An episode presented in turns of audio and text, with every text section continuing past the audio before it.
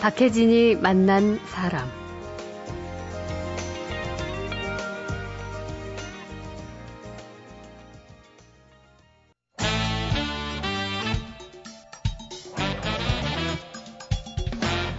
김갑수의 세상 보기. 안녕하세요. 박혜진입니다. 토요일 박혜진이 만난 사람은 문화평론가 김갑수 시인과 함께하죠. 한 주간의 화제와 세상 얘기 짚어보고 가겠습니다. 어서 오십시오.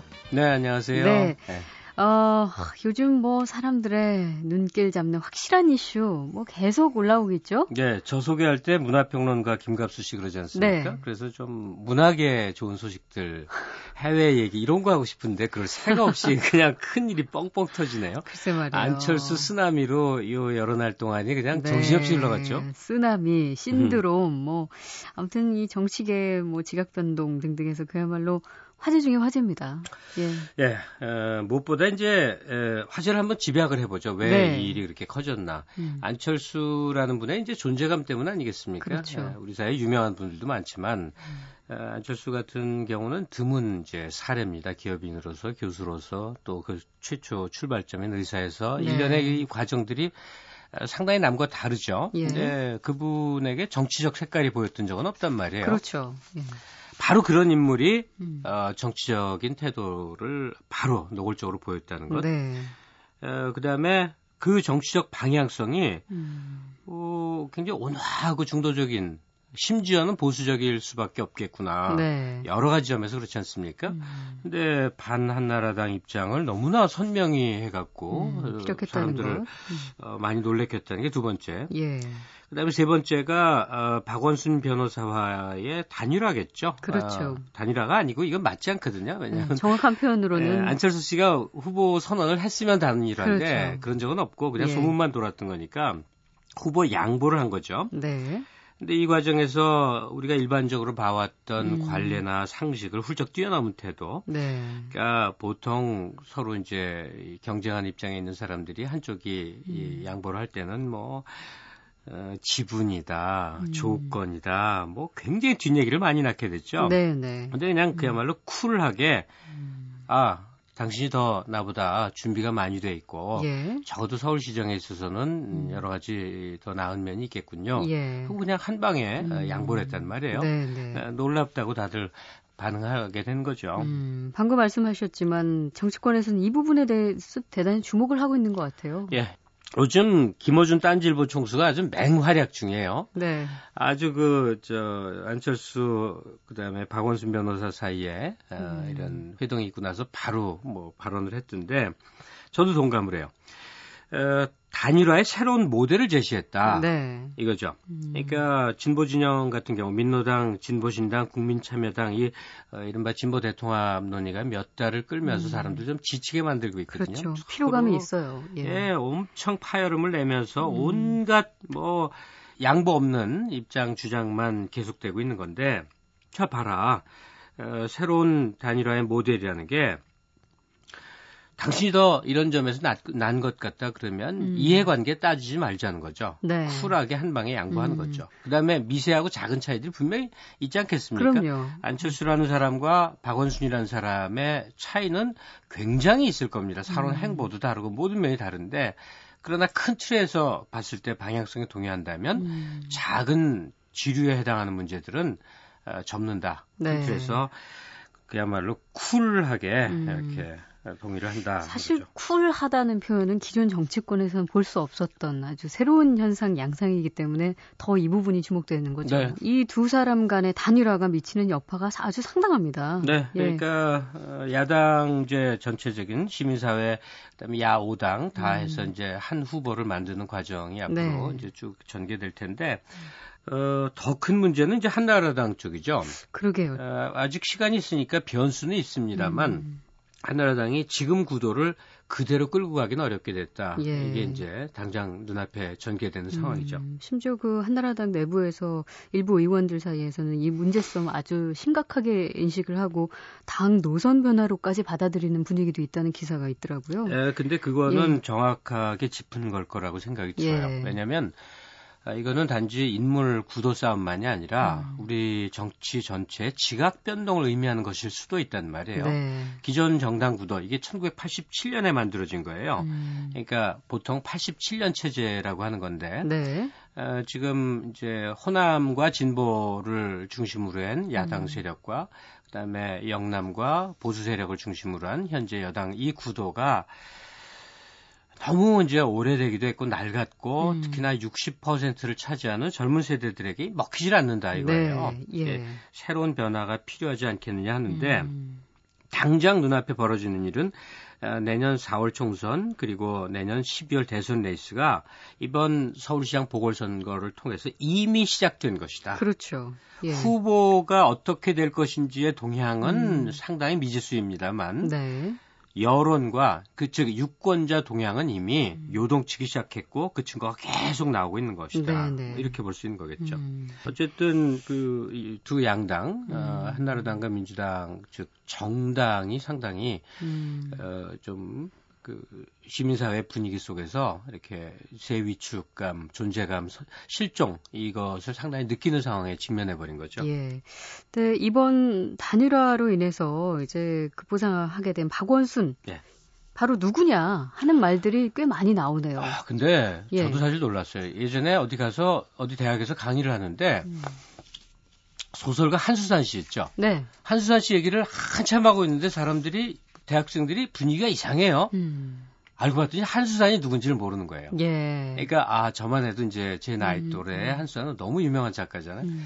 이렇게 빨리 잊혀지고 음. 새로운 인물로 이제 사람들의 기억이 대체되는구나 하고 놀랐는데 네. 박원순 변호사 하면 온 세상이 다 아는 줄 알았는데 금세금세 이렇게 바뀌는구나 싶군요. 음. 일단 참여연대 이제 설립자이기도 하고 아름다운 가게, 희망 제작소 등등 환경운동연합 이끈 최열 씨 등등과 더불어서 우리나라에 에, 운동이 아닌 이제 시민사회 단체를 이끄는 이제 첫 세대로서 정책을 네. 개발하고 무슨 뭐 사회 투쟁을 하고 이런 게 아니라 음. 실질적인 어, 대안을 제시하는 에, 그런 쪽으로의 방향으로서는 뭐 거의 에, 주, 음. 핵심적인 인물이죠. 가, 예. 뭐 상징성을 갖고 있는 인물이고 평생을 음. 에, 변호사가 된 이후로 지금까지 일생을 일관해온 분인데 백두대간 종주로 수염을 더부룩하게 기르고 이, 이분이 한 번도 그런 적이 없거든요. 이제 깎으셨답니다. 네, 예. 갑자기 그러고 나타나니까 젊은 세대들은 음. 굉장히 좀 이상했던 모양이에요. 네, 그리고 네. 고집스러워 보이는 할아버지처럼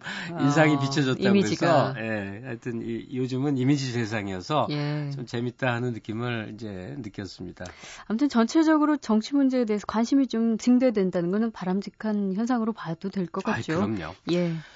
에, 정치가 문제다라고 그러면 좋은 정치로 가야 되는 것이죠. 왜냐하면 사람살이의 기본적인 것. 어, 제가 감히 정치를 한마디로 정의하면 사적인 이해관계를 공익적인 과정으로 풀어내는 것이 정치다. 음. 이렇게 규정되거든요. 네. 다시 말해서 정치가 없으면 안 되는 거예요. 음. 제대로 된 정치가 없으면 그 사회는 굉장히 어려워지고 이전 투구가 벌어지는 건데 네. 어, 지금 우리 정치가 위험하다 그러면 좋은 인물들이 자꾸 들어와서 음. 즉 사람들이 관심을 갖고 흥행이 되면 어, 좋은 인물들이 더 들어올 수 있는 풍토가 되지 않겠습니까? 네. 정치 활성화가 이루어지면 우리 사회가 안고 있는 여러 문제들이 음. 좀 해소되지 않겠는가. 음. 워낙 뭐 흐름이 빠르게 지나가니까요. 당장은 서울시장 보궐선거 그리고 내년 사월 총선 십이월 대선까지 어떻게 흘러가는지 함께 지켜보죠. 네. 자, 첫 곡 뭘 들을까요? 네, 거대한 흐름에 대한 노래. 지미 클리프의 노래 Many Rivers to Cross입니다. 함께 하시죠.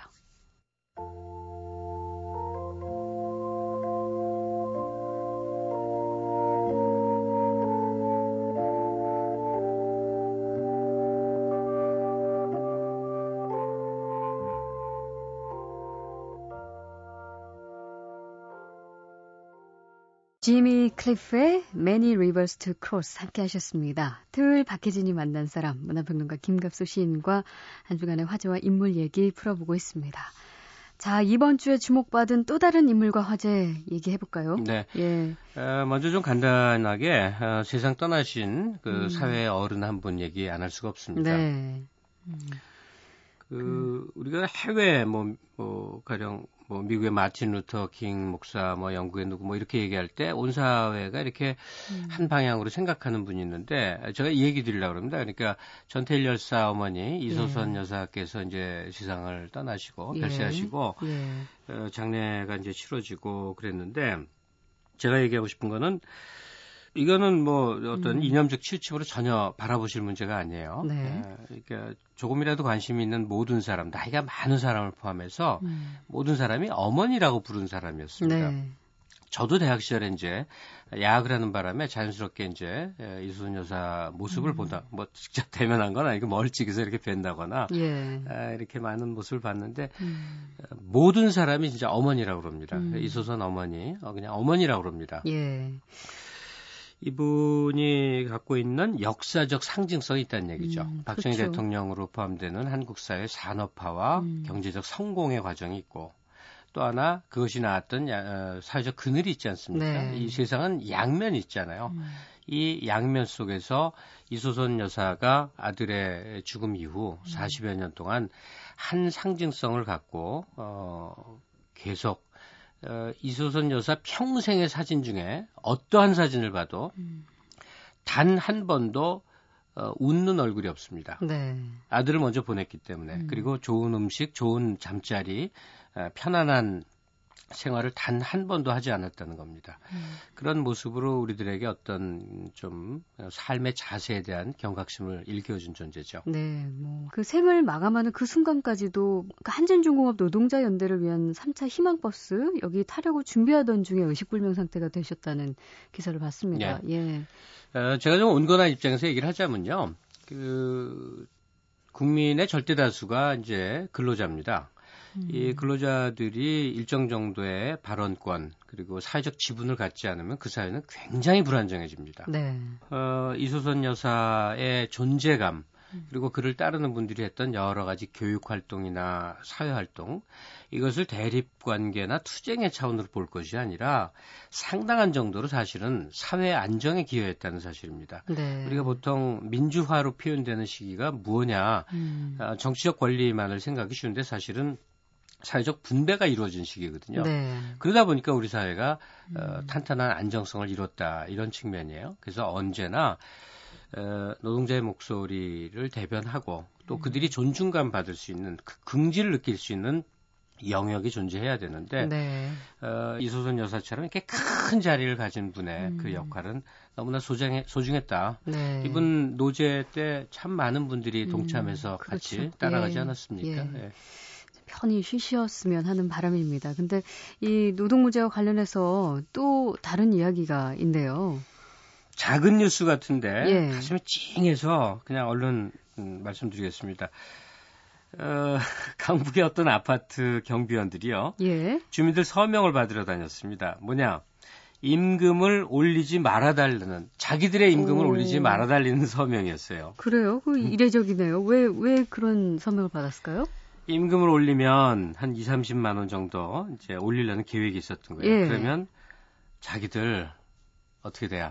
잘린다. 아. 경비업체 어, 용역업체 신, 예. 그 고용되신 네. 분이거든요. 예. 이게 정말 우리 사회에 사각지대, 음. 어, 법이나 제도의 도움을 받기 어려운 많은 특히나 이 연세가 많은 분들의 그 어, 영역에 이렇게 이런 네. 일이 많은데 예. 아니 오죽하면 임금을 올려주지 말아달라는 자기들의 임금을 올리지 말라는 서명을 받고 다녔겠느냐. 임금보다 거죠? 고용이 더 신경 쓰시, 쓰여지니까. 네. 아, 참. 아무튼 이, 이런 제도나 법 도움 받을 수 없는 사각지대 이쪽뿐만 아니라 너무 많아서 예, 우리가 이 부분을 좀 챙기고 지나가야 할 텐데. 네. 우리나라의 이제 고용 현실 전체를 좀 집중적으로 검토해야 될 때가 되어 있습니다. 왜냐하면 예. 계속 어, 특히 비정규직 문제가 뭐 조용해질 수가 없거든요. 음. 지금 상황이 네. 뭔가 문제를 풀어야 되는데 음. 이 아파트 경비원들 서명권이 하나의 상징 사례처럼 돼서 음. 참 이게 작게 볼 일이 아니다. 음. 이래서 오늘 소개를 해드립니다. 네. 자, 오늘 마지막 곡 될 것 같습니다. 어, 생명은 소중한 거다 하는 메르세데스 소사의 노래인데요. 왠지 예. 이 노래가 듣고 싶어요. Gracias a la vida라는 노래입니다. 예, 함께 하시면서 다음 주에 뵐게요. 고맙습니다. 네, 고맙습니다.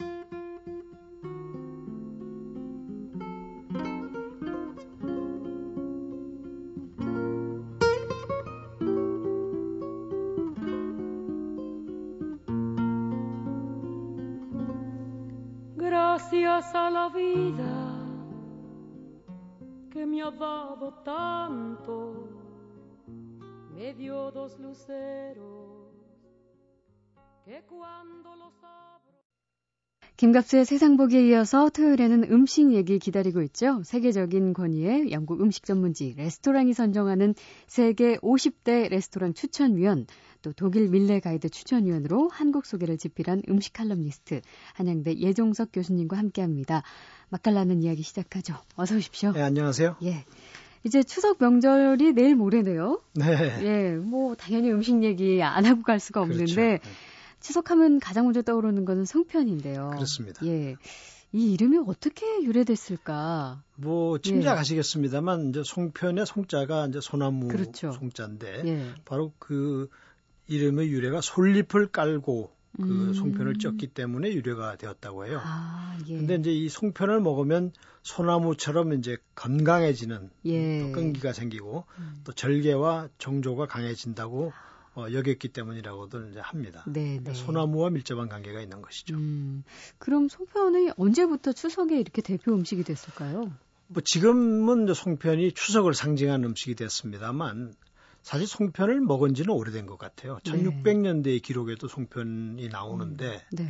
근데 재미있는 것은 송편이 추석 음식으로 자리 잡은 것은 그렇게 오래되지가 않은 것 같습니다. 예.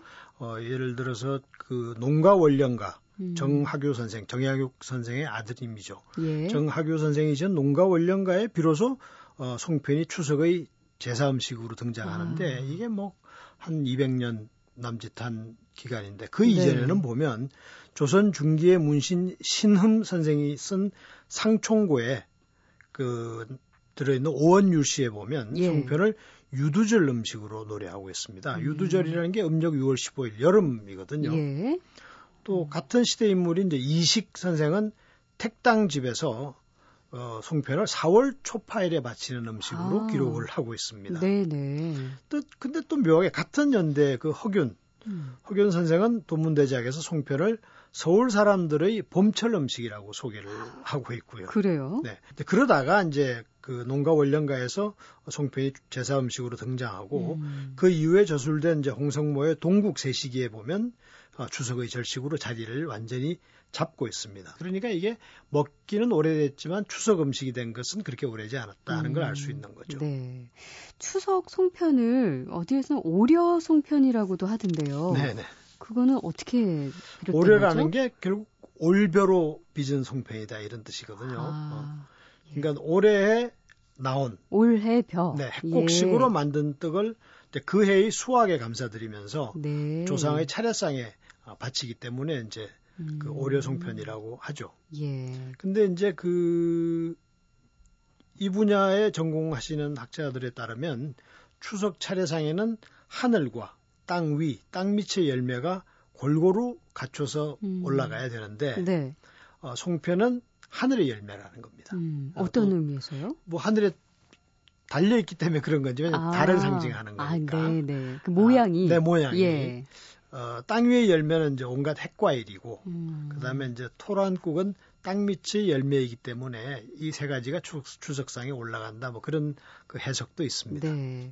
그 달 상징에서 하늘의 요리다, 뭐 이렇게 막 표현하셨는데, 그러면 왜 송편을 어떻게 하다 그 반달 모양으로 만들기 시작했을까요? 그렇죠. 사실 추석에는 보름달이 뜨는데, 예. 어떻게 송편은 이제 초생달 모양이냐, 그렇죠. 또는 반달 모양이냐, 예. 그런 이제 질문들을 많이 하고 의문을 많이 갖죠. 음.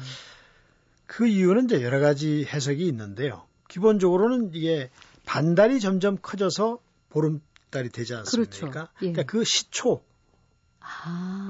의미가 있다는 것이죠. 그래서 음. 이 반달이 보름달이 되듯이 모든 일이 잘 되고 발전하라는 기원의 뜻에서 비롯된 것이다. 네. 다시 말해서 반달을 번영의 시발점으로 생각하는 아. 뜻에서 송편을 그렇게 빚었다 하는 뜻이 있고요. 예, 예. 또 다른 해석은 이제 이 송편을 빚을 때 이제 동그란 떡으로 시작하지 않습니까? 네, 예. 그럼 그게 둥근 보름달에 아. 내 소망을, 그러니까 송편의 속을 담아서 그것을 이제 반달 모양으로 만든다 하는 그런 의미도 있죠. 아, 그 안에 그 넣는 것들을 자기의 소망으로 생각하고 그렇죠. 이거를 다 이렇게 빚는 거죠. 그렇죠. 예. 그런 해석도 있고. 음. 그다음에 이제 그 고서에 따르면은 이제 백제 의자왕 때 궁궐 땅속에서 파낸 거북이 등에 백제는 만월이고 신라는 반달이다. 네. 이런 글이 쓰여 있었다고 그래요. 예. 뭐 확인할 길은 없습니다만. 음.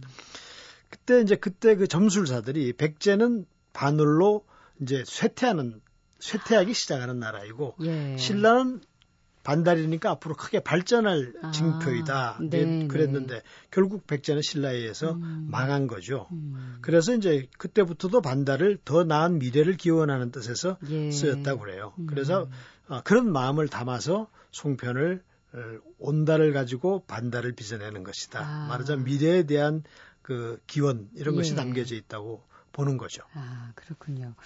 우리가 보통 송편 찔 때 보면은 그 솔잎을 사이사이에 깔고 그 찌잖아요. 네네. 근데 이 송편 이 이름 유래도 솔잎을 깔고 송편을 쪄서 그렇게 했다. 처음에 설명을 해주셨는데 이것도 다 그 이유가 있죠.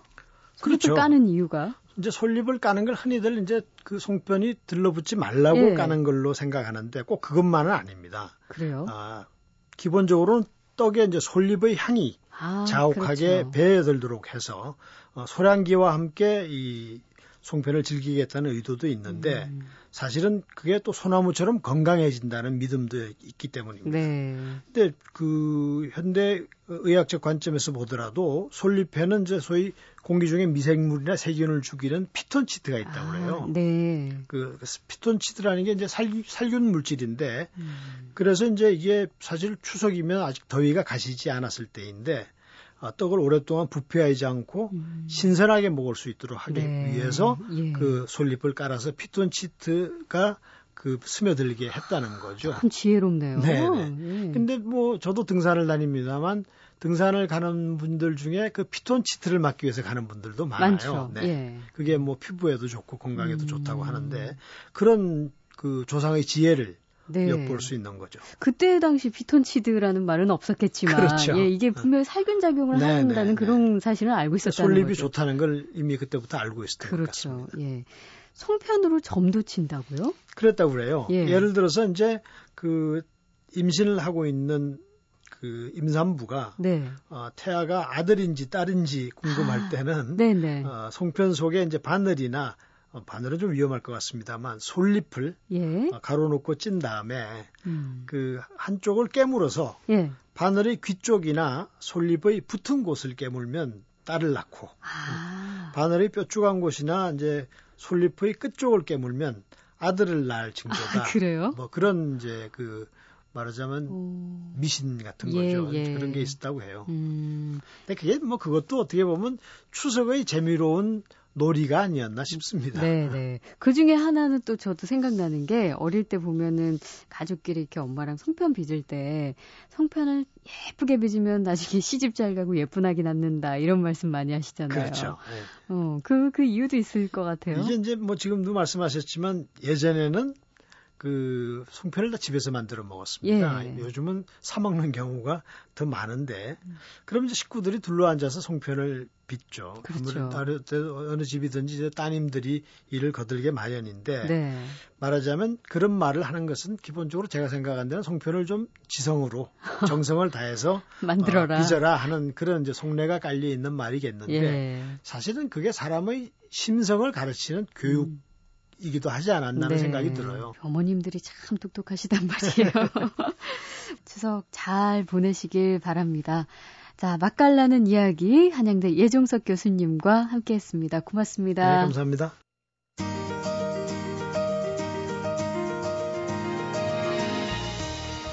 박혜진이 만난 사람 오늘 순서는 여기까지입니다. 저는 다음 주 월요일에 다시 찾아뵐게요.